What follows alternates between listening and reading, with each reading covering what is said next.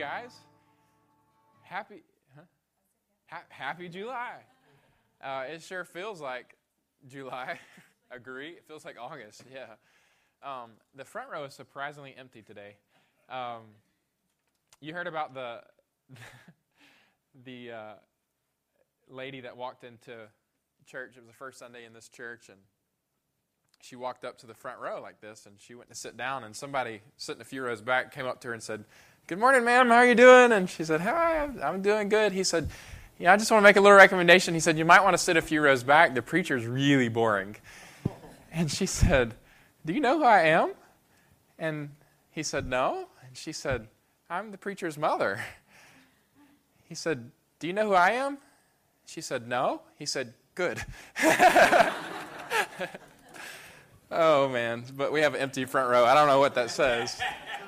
But uh, my mom is not here, so you don't have to worry about saying anything. Anyway, it's great to see you guys, and uh, I just, I am just so thankful for you all. And I'm so excited about what God is doing among us. Uh, we had our summer staff retreat yesterday, and it was just such a great day, such an exciting day of anticipation and expectancy of vision and plans. And I'm just really excited about where God is moving this church. If it's your first time here today, we welcome you. We thank you for coming. Uh, we are just a very unique family of faith here in this area. We God planted this church about five, six years ago in a living room over on Mud Island. And God has just blessed and grown this church and grown this church and grown this church. Uh, today, what you see is just a small representative of really who we are. We're all over this community and we meet on Sundays, we meet in homes during the week, and we love being together. We love worshiping God together, growing in God together. We love serving our community and doing life in this area together. And so we invite you back anytime if this is your first Sunday. But we walk through books of the Bible here, and we're in the middle of the study of the Gospel of Luke. And so we're going to pick up today exactly where we left off last week, which was at the end of 13, Luke chapter 13, going into the beginning of Luke chapter 14. And we've got a lot to do today uh, in terms of just covering Luke chapter 14. And I'm excited to dive into the Word together. I'm so excited to dive into the Word together today. And so, um, Luke chapter 14. Are you ready? A little bit more exciting. Are you ready? Yes. yes. I should probably open my Bible too. That would be helpful, wouldn't it? Luke chapter 14. Everybody there? Okay. I'm reading out of ESV. And it is on the screens if you do not have your Bible. Luke chapter 14, starting in verse 1. And, and what I'm going to do today, I just want to tell you, it's going to be a little bit different. I'm going to teach as we read, okay? So I'm not going to read the entire ch- chapter to you and then go back and teach. We're just going to talk as we go, all right? On Sabbath, one Sabbath, not on Sabbath, one Sabbath, when he went to dine at the house of the ruler of the Pharisees, they were watching him carefully. So we see that it's a Sabbath day. Now, just, we're just continuing the narrative that we've been continuing, okay? We just got through. Jesus has been standing on the hill lamenting over Jerusalem, the lost city, desiring that all come to him in repentance and in faith, which is the same desire he has for you. And now we come to a Sabbath day, and Jesus is invited by one of the Pharisees, one of the religious rulers, to eat. Now, if you've noticed, maybe you've noticed, maybe you haven't, Jesus really doesn't turn down invitations to eat, much like your pastor. Um, I love it when you invite me to eat, and Jesus loved it too. And, and the cool thing is, in that culture, eating was such a sign of oneness. It's not like today where you just kind of sit down with whoever. To sit and share a meal with somebody in that culture was to say you're opening up yourself to them. You're sharing, it's more than just a one time thing, it's a, it's a very intimate experience. It's, it's a symbol of oneness, oneness of relationship. And it's kind of interesting that Jesus really doesn't ever turn down invitations to come in because that symbol of oneness is the kind of relationship that he wants with all of us. He's, I mean, he's, you think about Zacchaeus, you know, inviting him in, and he's, he's wanting to be one with you and with me. And that's the picture you see even in Revelation. Remember, he says he stands at the doors and knocks. And anybody comes in, he will come in and what? Dine with them. It's that picture of being in oneness of relationship with God. So we see that Jesus is going into the Pharisees' house to have some dinner. But the Pharisees really didn't have the same intent that Jesus had going. And what's it say there in verse 1? We know that because it says they were, what does it say? Watching him carefully. They were looking at Jesus to see if they could find some flaw in this man.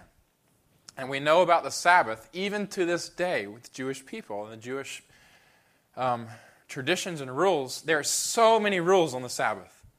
You cannot work on the Sabbath. To the point that if you were going to have a hot meal on the Sabbath, you had to find a way to heat it the day before because you couldn't actually heat anything on the Sabbath day. And to this day, you know, a lot of Jewish people will take their, like if they're going to, they can't make coffee on Sundays, but they can put boiling water on on Saturday night leave it boiling all day, and then they use instant coffee on Sunday because that's not working because they had boiled the water on the day before the Sabbath.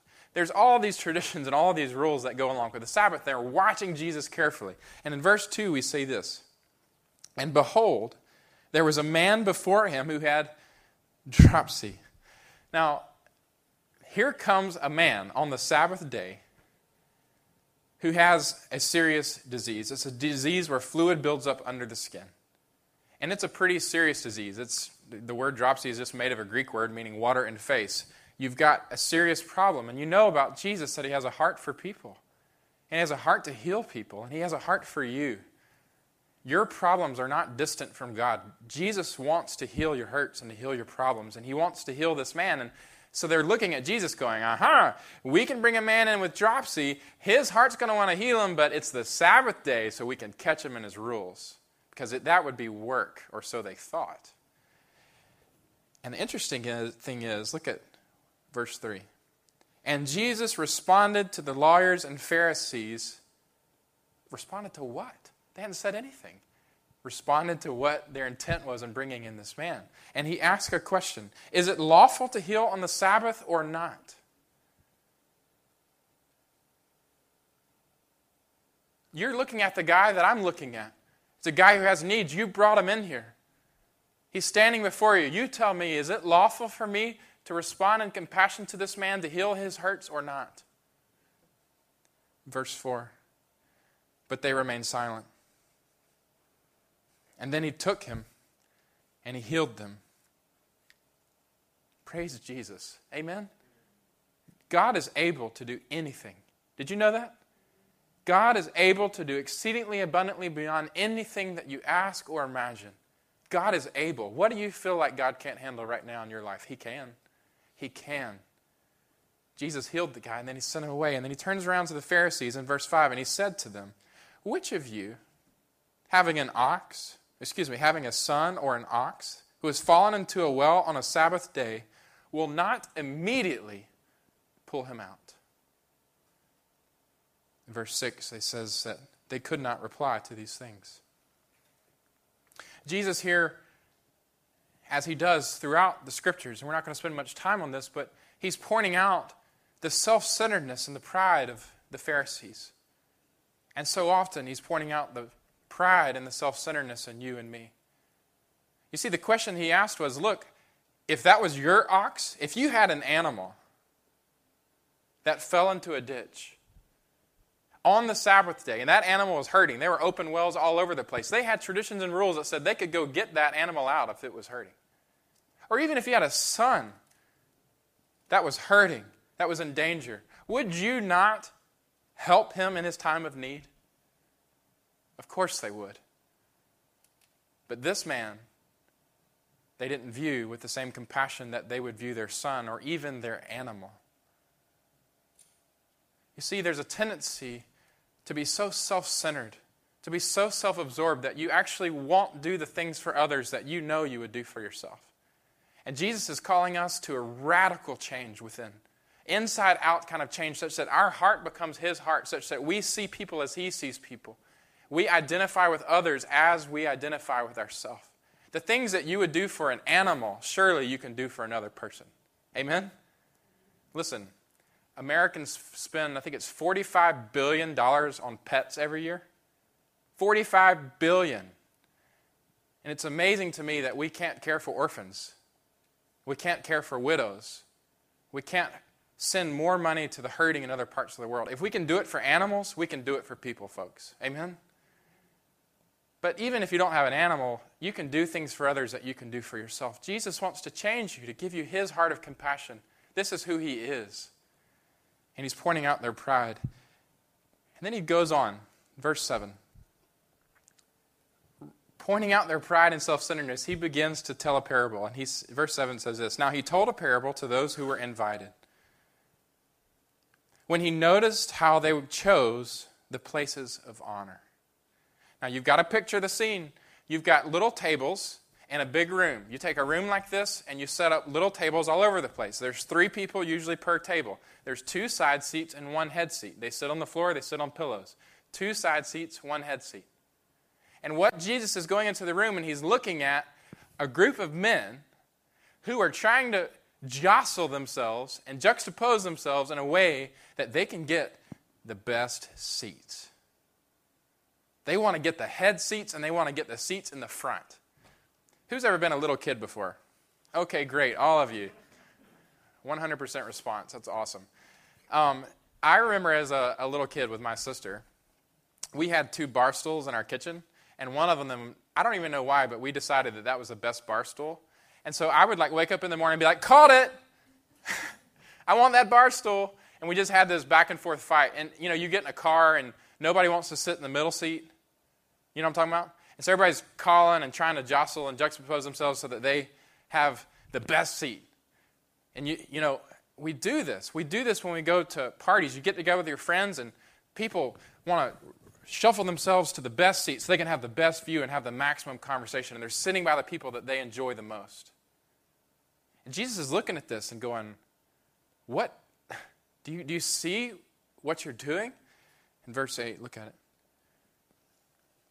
So he says this When you're invited by someone to a wedding feast, don't sit down in a place of honor, lest someone more distinguished than you be invited by him.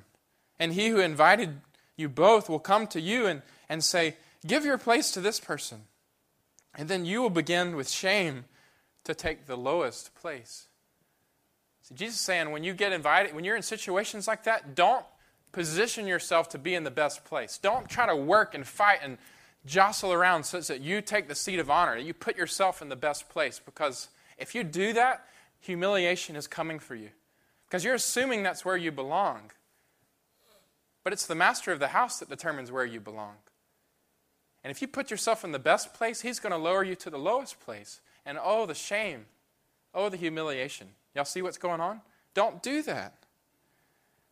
But verse 10, he says, But when you are invited, go and sit in the lowest place so that when your host comes, he may say to you, Friend, move up higher.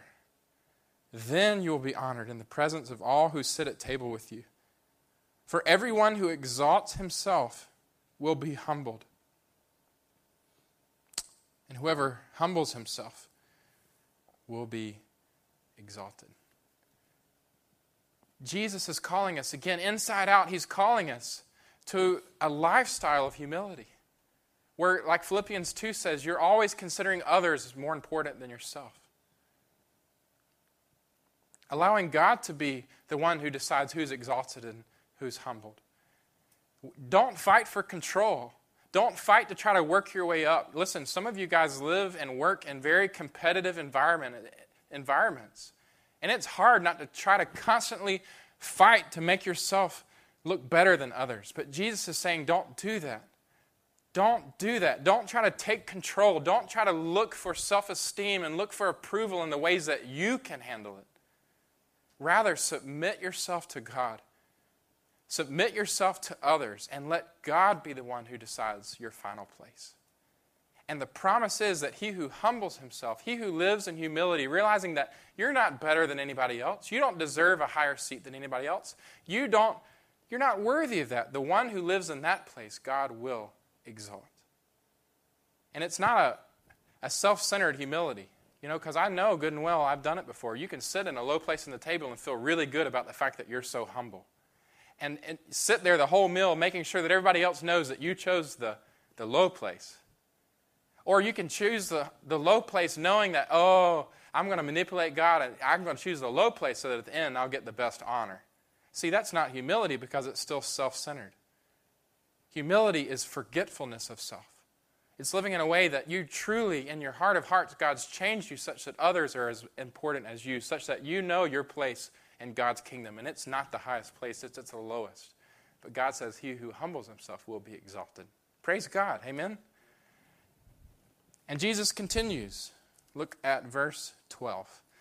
He goes into another parable, and because they're at dinner, every parable relates to eating. Isn't this awesome?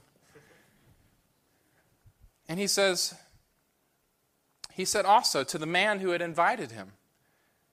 So it's not just about attending, it's about how you host. This self centeredness can come through when you're invited, and it could come through when you're hosting. Look, when you give a dinner or a banquet, do not invite your friends or your brothers or your relatives or your rich neighbors, lest they also invite you in return, and you be repaid. But when you give a feast, invite the poor, the crippled, the lame, and the blind, and you will be blessed because you, excuse me, because they cannot repay you. You will be repaid at the resurrection of the just. He's saying, look, when you're inviting, don't, don't extend generosity in self centered ways.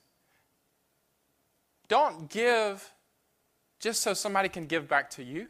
Don't offer and extend an invitation just because those people are very enjoyable or those people have favors that they can turn around and give back to you.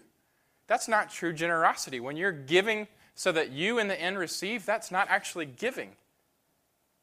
Give in such a way that you're truly desiring to bless, desiring to give in such a way that you're not going to get anything back. You just want to bless those who come into your place. And look, there's nothing wrong with having friends and family over.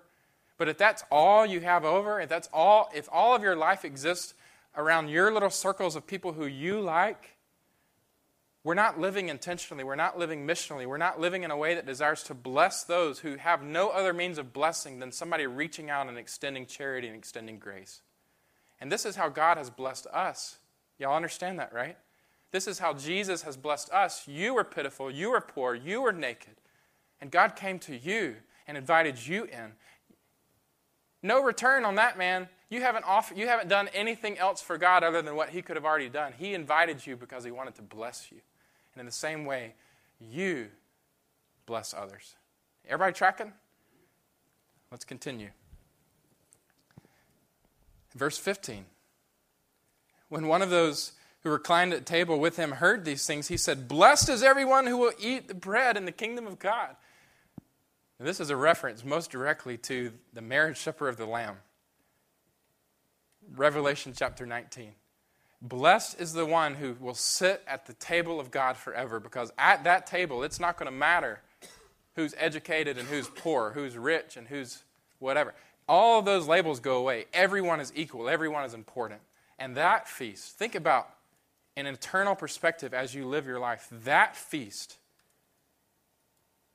should be the kind of feast that we're having here on earth. This church should look like a place where uh, people come in and go, What is this hodgepodge group of people? There's nothing that unites us other than the unity we find in Jesus Christ. Amen? That's thy kingdom come on earth as it is in heaven. If that is the marriage feast of the Lamb, that should be the feast that we're seeing today, where all are equal, all are important. It's pretty cool. Look on, verse 16. But he said to him, A man once gave a great banquet and invited many. And at a time for the banquet, he sent his servant to say to those who had been invited, Come, for everything is now ready. But they all, they all alike began to make excuses. The first said to him, I have bought a field, and I must go out and, and see it. Uh, please have me excused. And another said, I, have brought five yoke of oxen, and, and I need to go examine them. Uh, please have me excused. And another said, Well, I've married a wife, Tyler, this weekend. And therefore I cannot come. So the servant came and reported these things to his master.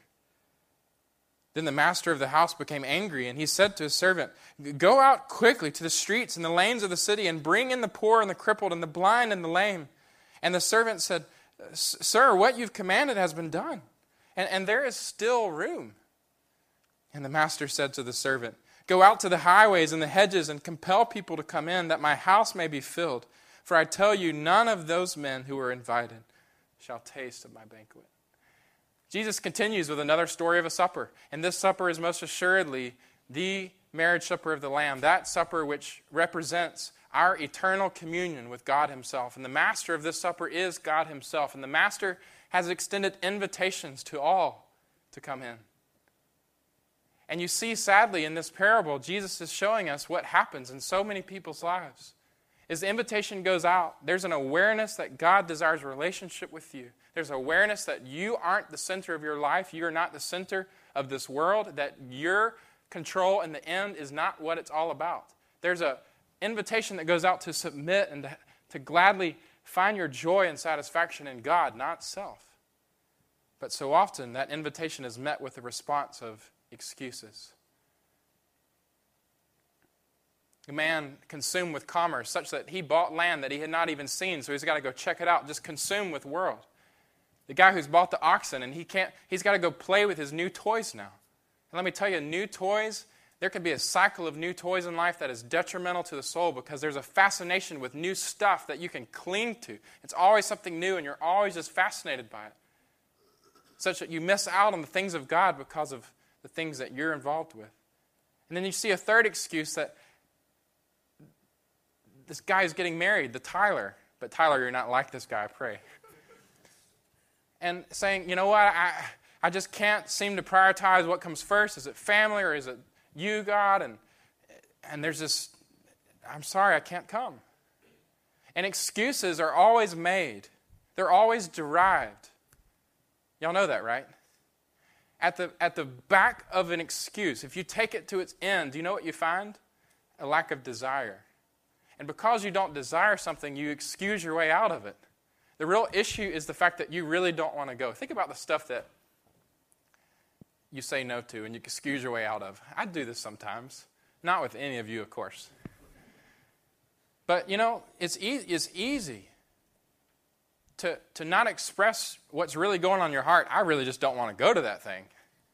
And so you, you, you, you package it. Oh, well, you know, I have this or I have that, and I really don't have time because of this. But let me tell you, you make time for the things you want to do.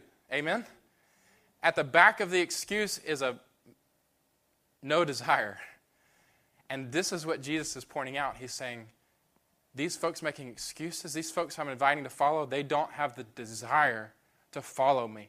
I see through excuses. Jesus sees through excuses. You can't fool God, and we can't fool God. Y'all know that, right? As you make excuses about faith, being faithful to God and doing the things that He wants. You can't fool Him. God knows your heart. But the great thing is, He's inviting you in. Just say yes. Say yes always to God. Amen?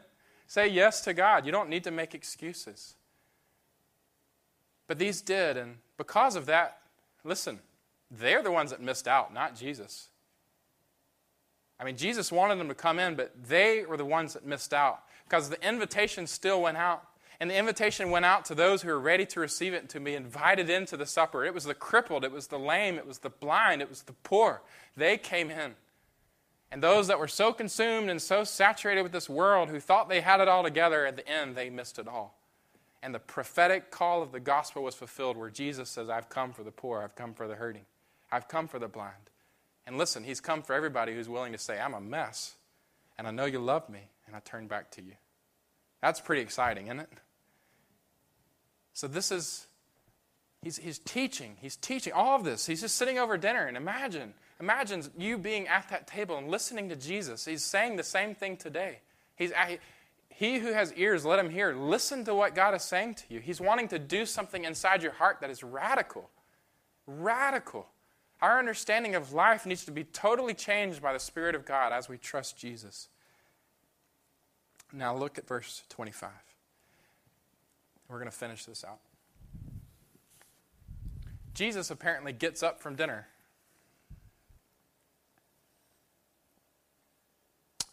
And it says, Now great crowds accompanied him. And he turned and he said to them, Now imagine this Jesus gets up from dinner, he walks out of the Pharisee's house, and there are crowds around him. And we know that there are crowds that accompany Jesus. Many of them are disciples truly committed to him, but there are others who are just trying to figure it out. They're just seeking, and we welcome those kind of people here at this church. There are others who come because somebody else has invited them. There are others who come very self centered, just wanting something from Jesus to make something better. And not really for who he is. But he turns to the crowds, and he's just told the story about what it looks like to truly come into the banquet and those who have made excuses to stay out. And his heart look, Jesus is never about crowds, he's about followers. He's not about masses, he's about disciples. And when I look out at this crowd, I don't care how many people are here on any average Sunday. What I care about is are you walking with the Lord? Are you being faithful to the Lord? Are you, are you taking time every day to worship Him and to sit in His presence? It doesn't matter if you're here on Sundays, although I'm so glad you're here. But when Jesus looks at you, He doesn't look at your church attendance, He doesn't look at the masses. He sees your heart and He wants to know are you in or are you out? Are you walking with me or are you not? And He wants you to walk with Him in life. Y'all see that, right? And so He says this in verse 26. And let me tell you, let me just say this. Jesus gives the terms of what it looks like to follow him. You don't set the terms. We live in a world today that sets all kind of terms on our standards about what it looks like to follow Jesus. But you don't get God on your terms, you get God on his terms. Y'all see that? We need to seek what does God want for me? I know who He is and I know His grace and His love, but what does He want for me? And we follow Him according to His terms, not the ones that we've made up, because in the end, yours just go away. You need to know His standards. Agree? And these are hard, but these are necessary for us to hear. He says in verse 26 There's a fly in my ear, and it's awesome. If anyone comes to me and does not hate his own father and mother and wife and children and brothers and sisters, yes, even his own life, he cannot be my disciple.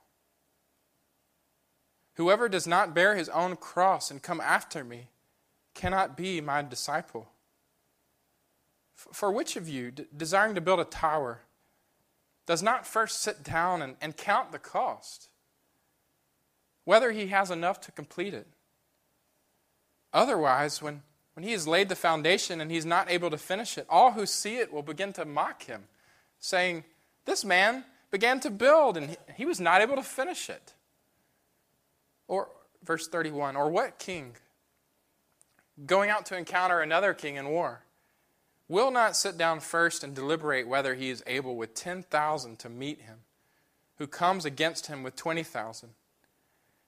And if not, while the other is yet a far great way off, he sends a delegation and asks for terms of peace. So, therefore, if any one of you does not renounce all that he has, he cannot be my disciple. Salt is good but if salt has lost its taste, how shall its saltiness be restored? It is of no use either for the soil or for the manure pile. It is thrown away. He who has ears to hear, let him hear. You see, I heard it said once Jesus is not a used car salesman. Now, used car salesmen have a pretty bad rap, right? Sell me a lemon, all right? You know, they want to package things in a way that you're just going to buy it without knowing what you're really getting into. That's not Jesus. Never. He don't want you to just make false decisions for him based on something you think rather than knowing what, who he is and what it looks like to lay down your life for him. That's not who he is. He's not a used car salesman. He wants you to know exactly what following him looks like. And there's three simple things that are pointed out here in this text, and I'm going to put them on the screen real quick. First, he requires supreme love. Jesus is, and, and by the way, these are just adapted this from David Platt, my friend, who wrote the book Radical. Have you ever read the book Radical? It's a great book about what it looks like to follow Jesus completely. I recommend it to anybody. And David's a great guy. These are just adapted from him, all right? This is nothing new. It's just laying out plain what the text is saying. Jesus requires a supreme love. Now, some people read this text and say, Oh, Jesus is advocating me to hate my mama, and therefore he's breaking the Ten Commandments because it says, Honor your father and mother. Hate my brother, hate my sister. Well, some of you want to, but no, he's not saying that. He's not saying that you should actually hate them because he calls us to radical love. We have to understand in the context of this day, the word hate is the only word that we can really substitute here that makes sense because it's a comparative word in comparison with your family, the love, of the love you have for Jesus should be supreme. It should look like you hate your family in comparison to how much you love Jesus. Y'all see that? It's like Jacob have I loved, Esau have I hated. It's not that God hates Esau. No, he doesn't hate Esau. But in comparison, look at, look at their lives, look at the course. You see? In comparison with family, Jesus' love, my love for him is supreme. He is to have first place above everything. That's why he says in Matthew 22, You shall love the Lord your God with all of your heart and with all of your soul and all of your mind and with all of your strength, and you shall love your neighbor as yourself. The love that you have for God should be an all consuming, supreme love in your life. And in comparison with the love you have for anything else, think about in your mind who are the people that are closest to you? that you would say, I love you the most? Mine's right here on the second row today. My wife. I love Michelle to death. I mean, I, I can't think of anything that I wouldn't do for Michelle. She's the love of my life. Love you, baby. You look really cute today, too. I just love everything about her. Think about the person you love so much how your heart oozes when you're around them.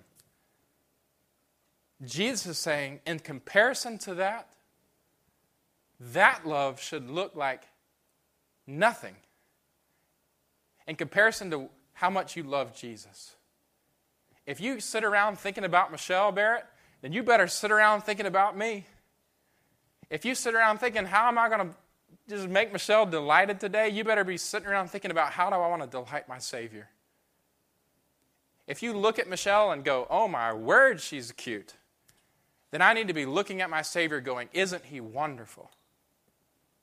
In comparison to my love for Michelle, Jesus' love is supreme. It's even greater. Amen?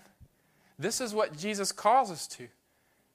It's not just a, okay, I'll get baptized, make sure this eternity thing is all wrapped up. Okay, I'll go to church twice a year because it's my duty. It's not a begrudging following. No. We know from Scripture that people who've been made alive by the Holy Spirit, the, when the Holy Spirit is in you, the definition of new birth is satisfaction, superior satisfaction in Jesus, amazement with who He is, worship and wonder and awe, excitement about our Savior. That's what God does in you in the Spirit. That's, what, that's the sign of new birth. It's not the checking of a card or the baptism, it's a heart that is in love with your Savior. Amen? He calls you to supreme love. And secondly, he calls you to exclusive loyalty. Exclusive loyalty. What he's saying is, he gives us example of these people who go out and start a tower and they don't finish it, and somebody else who goes out and begins a war and he doesn't have what it takes to actually win the war. How many of you have started something and you didn't finish it? New Year's resolution, let me just get a uh huh, uh huh. I saw a commercial once. Uh, this guy went into the tattoo parlor. I don't even know why I remember this. He went into the tattoo parlor and he's looking at his wife. He's like, I'll do anything for you, baby. I'll do anything. And he's sitting there under the knife, whatever they use to give tattoos. And uh, is it knife? That sounds like surgery. It's not a knife, it's a pen or something. But he's sitting there and he's getting this heart thing. And in the middle of it, he said, he's saying, I love you, Donna. I love you, Donna. And uh, he said, How much is this going to be again? He looks at the tattoo guy. He said, $66. And he, his face just dropped. He said, I only have 44 And they like leave, it shows them leaving the tattoo shop. And like she's so mad at him, and it zooms into his arm and it says, I love Don, because he didn't finish it. it was hilarious. And then it's like Visa accepted everywhere. So, um, but you know, it looks kind of stupid when you start something and you can't finish it, right? You start a project and you don't have what it takes to get it done. You see buildings all over the city that are started, and you ride by and you think how sad they can't finish that. Jesus is calling you to exclusive loyalty such that when you start following him, you know before you start that you're committed to him until the end. You're committed to Jesus until the end. You know before you start. Look, Jesus is saying, don't get into this blind. You should think about whether or not you can follow me before you can start following. This is why we at Island Community Church don't just push some religious hodgepodge at you every week. We're not trying to coerce you into anything. We're trying to help you think logically through the power of the Spirit of God whether or not you're truly able to follow Jesus and want to. When you make that decision, we take it very seriously. We don't just want emotional reactions. We want you to truly commit to give Jesus your life. Y'all see what I'm saying? This is a serious thing. Jesus wants you to be able to follow him exclusively. He wants your loyalty to be such that you're with him until the very end. Think about the things that could come at you in life. You don't know what they're going to be, do you? You don't know if tomorrow your apartment catches fire, like one of my f- friends had a friend did this past week. You don't know if you'll have a wreck like I did this past week. That was exciting. You don't know if Next week, uh, we watched, a, Michelle and I were watching this video last night about this 30 year old guy who got cancer. I don't know if that's going to be me in a year from now. I don't know. I don't know what might come in this life, but I do know that I've given Jesus my life. And he's worthy of following, and he is good, and he is worthy no matter what may come. And I've considered the cost, I've considered the end, and I am with him until the end.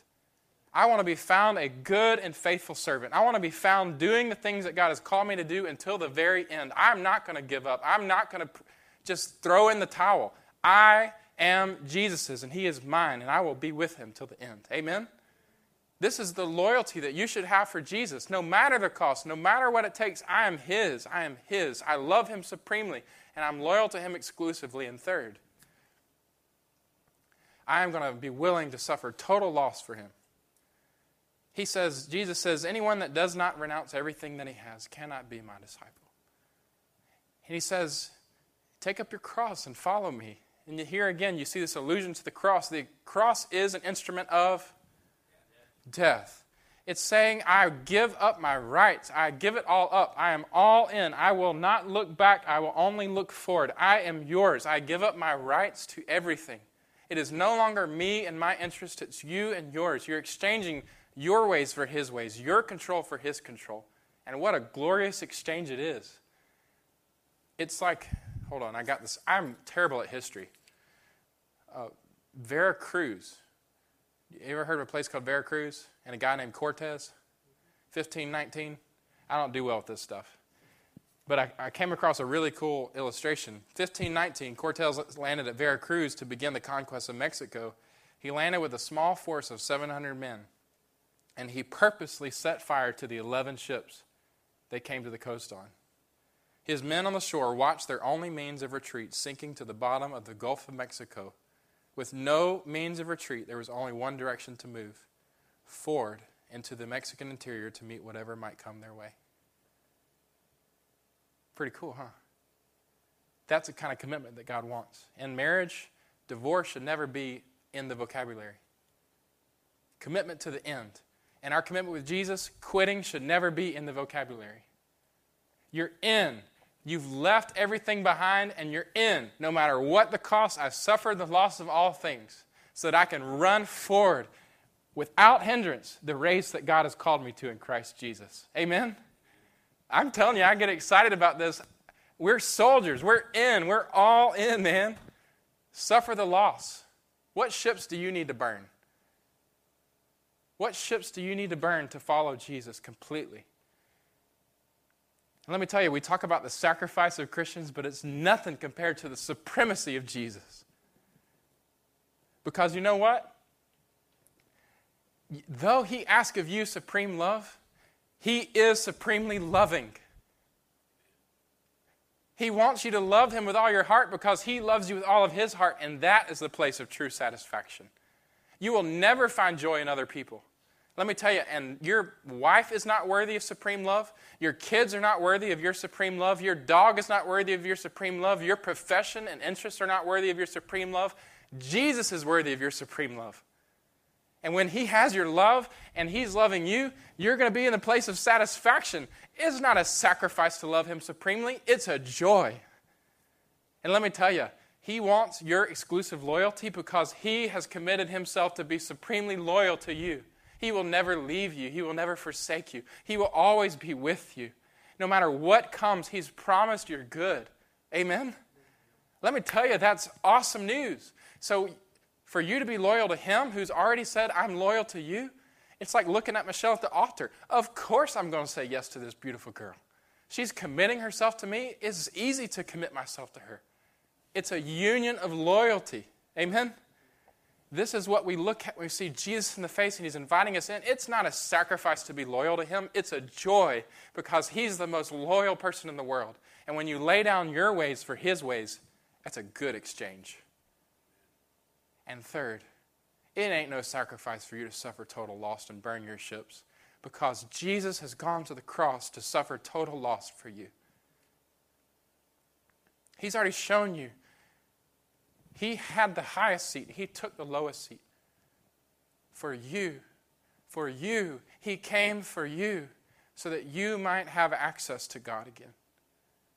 He laid down his life. He went to death, not just any death, death on a cross, suffering, beaten, bruised, flesh ripped out of his skin, dying in public humiliation, taking the punishment that we deserve. He suffered total loss for you. Are you kidding me? It ain't nothing to give up anything in this life for him. By his total loss, we are healed. Amen? It's just a small thing for us to move toward Him and leave things behind. So I'm done.